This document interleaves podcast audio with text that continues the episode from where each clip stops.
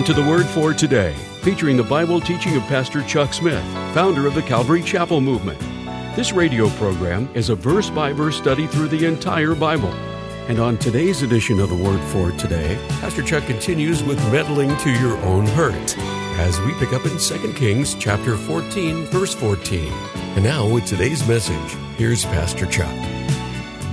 Now, the result of the meddling king came and tore down the wall. The defenses were destroyed. The result of our meddling, of course, is, is once you do it, your defenses are, are destroyed. It's so much easier to do it the second time, and even easier the third, and the fourth, the fifth, until it, it's just a, a course and a matter of life. First time it was so hard. You resisted a lot, but you meddled. You got burned. Not only that, the treasures were taken away, and you lose something valuable whenever you meddle to your own hurt, even as the treasures of purity, innocence, health, clear mind are so often lost because people have meddled to their own hurt. The death of Amaziah is recorded in verse 17. We'll read about him again when we get to the Chronicles of the Kings of Israel. And Azariah became the king in his place. He was only 16 years old when he took over from his father. Actually, Amaziah was assassinated, even as was his own father.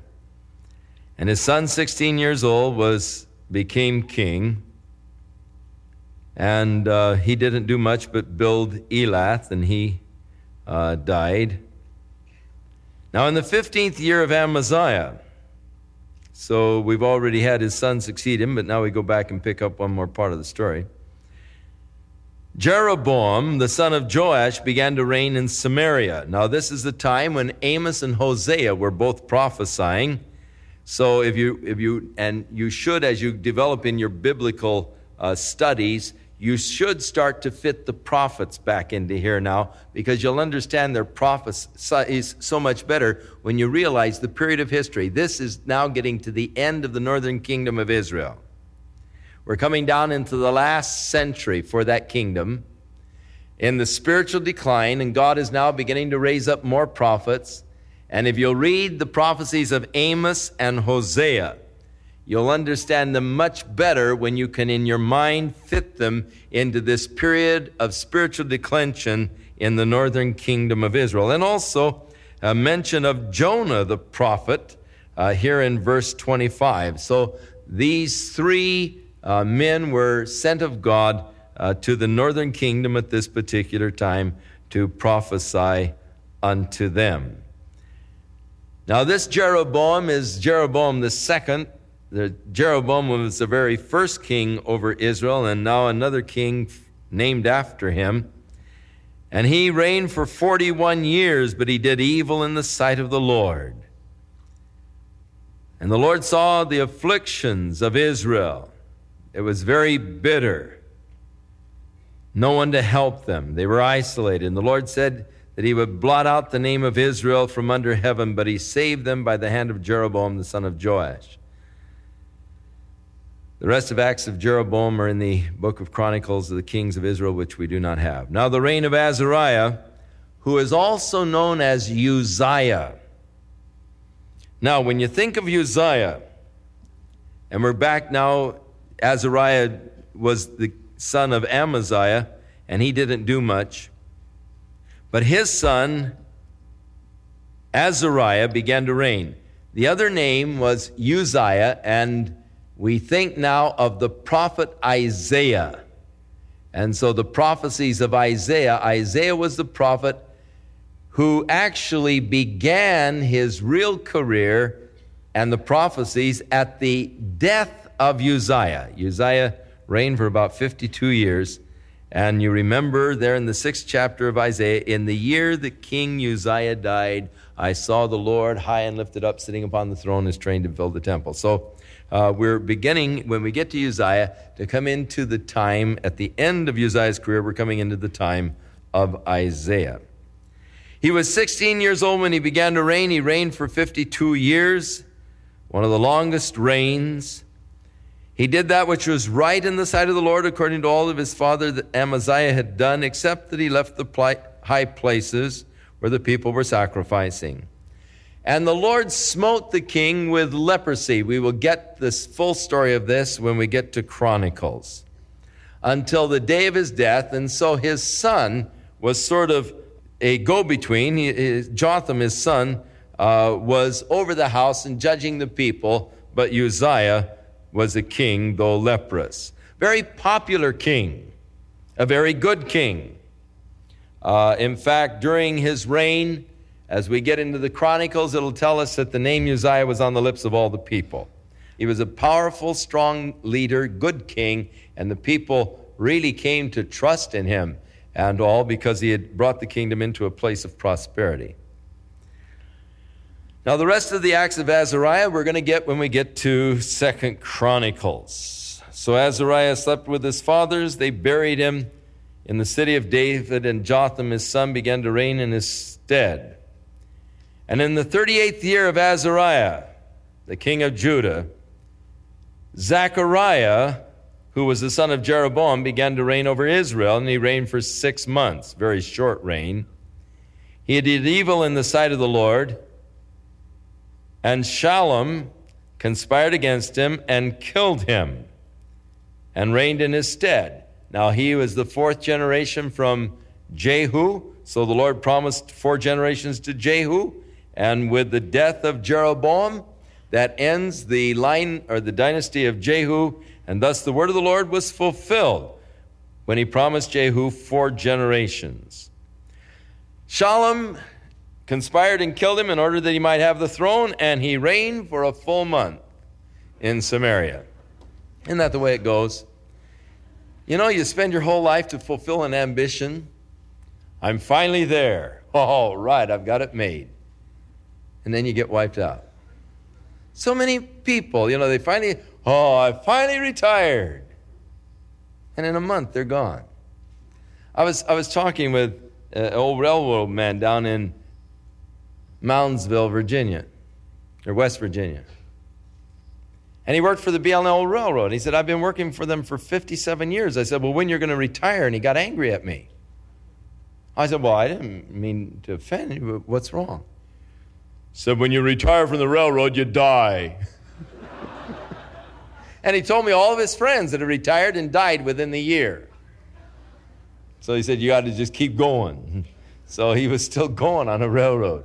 And, uh, but uh, here is one of those things of life. You know, it, it is interesting how so often when a person just gets to the place of the achieving of all of his dreams and goals, that it sort of remember in the New Testament, Jesus told about this guy, successful farmer and all, and he said, "Well, what am I going to do? My barns are full. Oh, I know what I'll do. I'll tear my, down my barns and build bigger and all." And the Lord said, "Thou fool! Tonight, your soul's going to be required of you."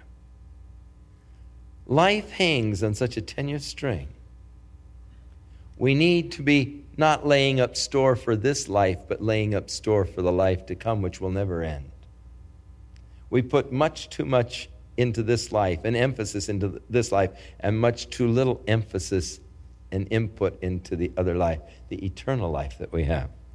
And so he reigned for a month in Samaria, and he was assassinated. And the rest of his acts of conspiracy are written in the books of the Chronicles of Kings of Israel. And Menahem smote, he, he became the king and he smote the cities of Tiphsah and all of the area around it, Tirzah, and he smote it and he ripped up all of the pregnant women. In the 39th year of Azariah, the king of Judah, began Menahem, the son of Gadi, to reign over Israel. He reigned for 10 years. He did that which was evil in the sight of the Lord. And during his reign, Pul, the king of Assyria, came against the land, and he bought him off with a thousand talents of silver, which he exacted from all of the wealthy people in the land.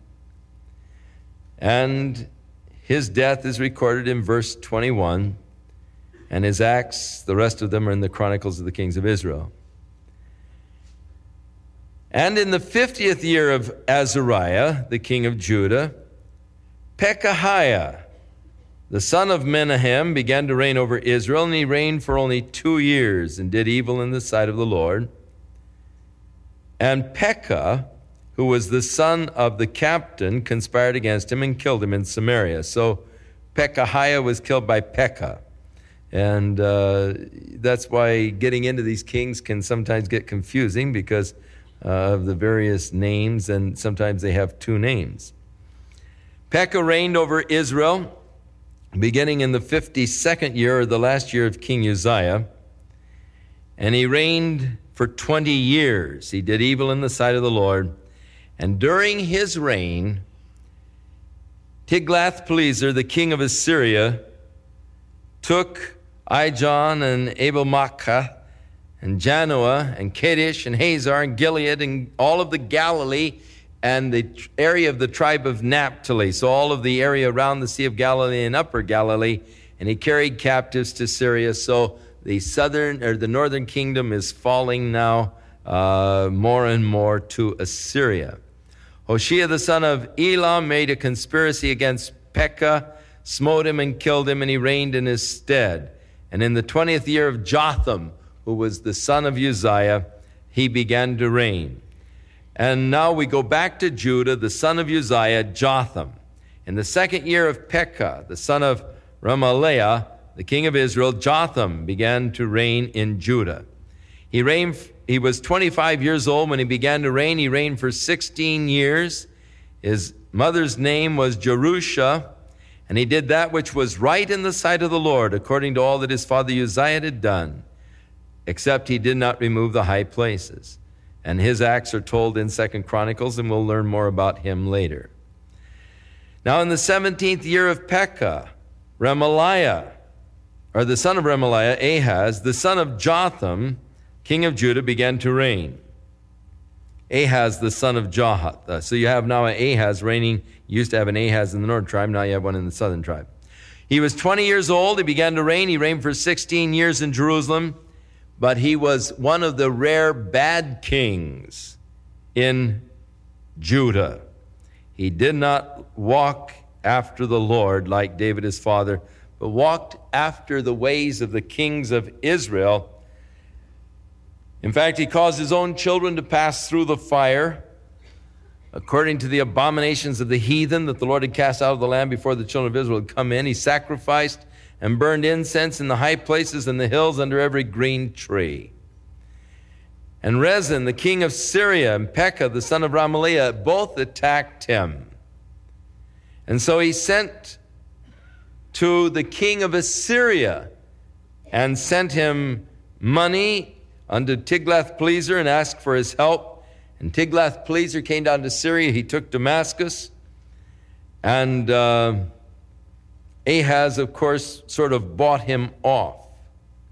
And uh, the king of Assyria, the king of Assyria began to strike against Syria and against Israel. Of course, they called off their attack then on Ahaz.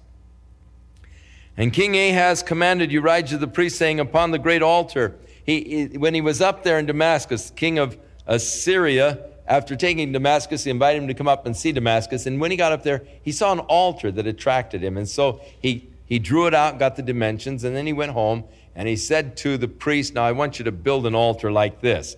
And so they built another altar. They took away the altar out of the temple and replaced it with this altar that was fashioned like unto the pagan altar that he had seen in Damascus.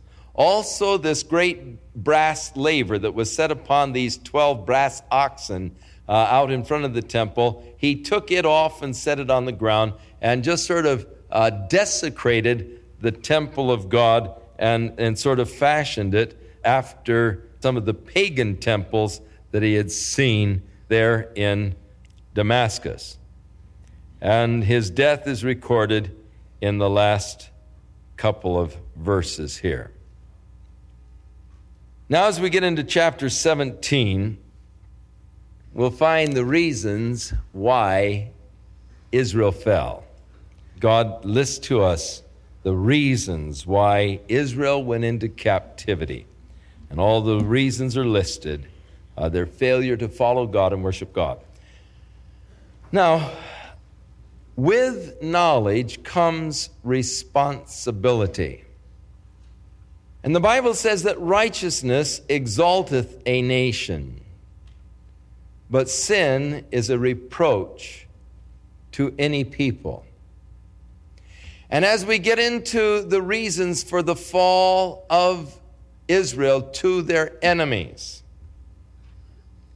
and as we sort of try to learn from history, the lessons that we are going to learn will be bitter lessons indeed as we look at the United States today and we see how godless a nation we are becoming. Now, there are people who have a hard time understanding the ways of God. Habakkuk the prophet said to the Lord one day, God, please don't show me anything else. Because the nation is going downhill so fast. It's so corrupt. The leaders are so corrupt. And God, you're not doing anything about it.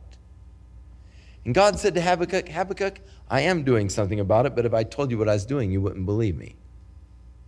Habakkuk said, Well, try me, Lord. And so the Lord said, All right. I'm going to bring Babylon against Judah, and they're going to take Judah captive. Why, Lord, would you do that? He said, I told you you wouldn't believe me. But he said, Hey, we're bad, that's true, but they're worse than we are. Why would you use a nation that is worse than we are to punish us? And he said, because they don't know. They're not my people. But you are my people. And you have turned from me. And because you have known me, knowledge brings responsibility. And the failure to act to the knowledge is the thing that brings the judgment of God. So that if God punished the United States, we'd have the same kind of mental problems that Habakkuk had. Why would you use them to punish the United States? It wouldn't be the first time in history that God used a godless nation to punish a once godly nation because the godly nation had turned from their godliness and had turned after idols and turned away from the living God. I would not be surprised to see God judge our nation. I could surely not blame God for doing it because of the things that are going on in our nation today. Surely we must lead the world in pornography and in so many filthy things and in godlessness. And we look at how we have sought to rule God out of our national life and how the courts are seeking to rule God out of our national life. And we cannot and should not complain if God brings his judgment against this nation. As we read the reasons why judgment was brought against Israel, you'll see that God has every right to judge the United States. And I believe he is going to and he's going to judge it severely. But I think the judgment is going to fall after I'm gone. When God was ready to judge Sodom and Gomorrah, you remember what Abraham said to the Lord? Lord, shouldn't God be fair? Would you judge the righteous with the wicked? What if there are 50 righteous there? God said, I will spare it for the 50 righteous. Hey, you should feel very honored because it is because of you that God is sparing the nation the judgment that is due it.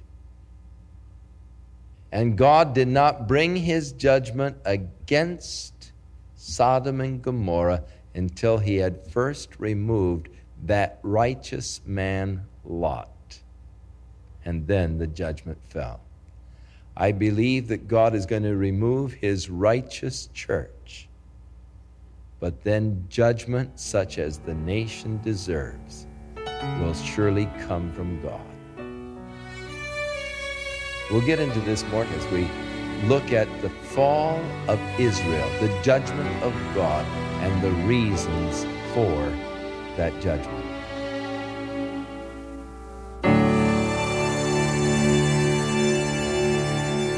We'll continue with more of our verse by verse Bible study in the book of 2 Kings on our next broadcast. As Pastor Chuck continues to teach through the Bible, and we do hope you'll make plans to join us. But right now, if you'd like to order a copy of today's message, simply order 2 Kings 14 through 16 when visiting thewordfortoday.org. And while you're there, be sure to browse the many additional biblical resources by Pastor Chuck. You can also subscribe to the Word for Today podcast or sign up for our email subscription. Once again, that's thewordfortoday.org. For those of you wishing to call, our toll free number is 1 800 272 WORD, and our office hours are Monday through Friday, 8 a.m. to 5 p.m. Pacific Time. Again, that's 1 800 272 9673. If you prefer to write, our mailing address is The Word for Today, P.O. Box 8000, Costa Mesa, California 92628. And now, on behalf of the Word for Today, we'd like to thank all of you who share in supporting this ministry with your prayers and financial support. And be sure to join us again next time as Pastor Chuck continues his verse by verse study through the Bible. That's right here on the next edition of The Word for Today. And now, once again, here's Pastor Chuck.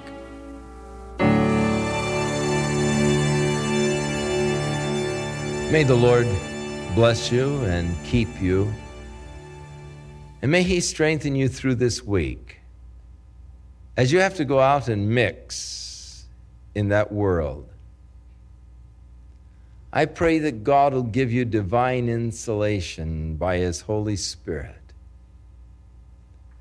that will just sort of ward off all of the evil influences that are pointed in your direction that surround you daily when you're on the job or in your classroom or, or, or just dealing with, with this corrupt system.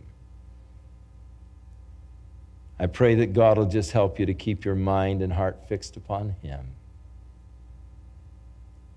And that you'll look above the corruption of this world. And that you'll be strengthened as we look to Him, our only hope, but who is our strength and our defense.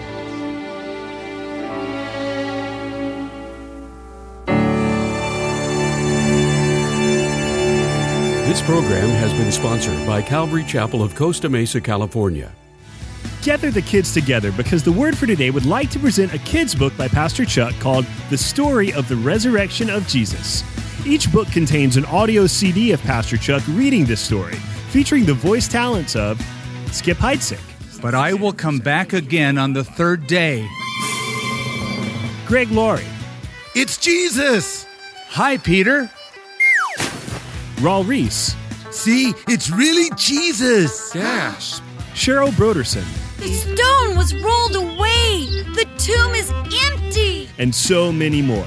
It's never too early to start reading to your children timeless biblical stories taught by Pastor Chuck.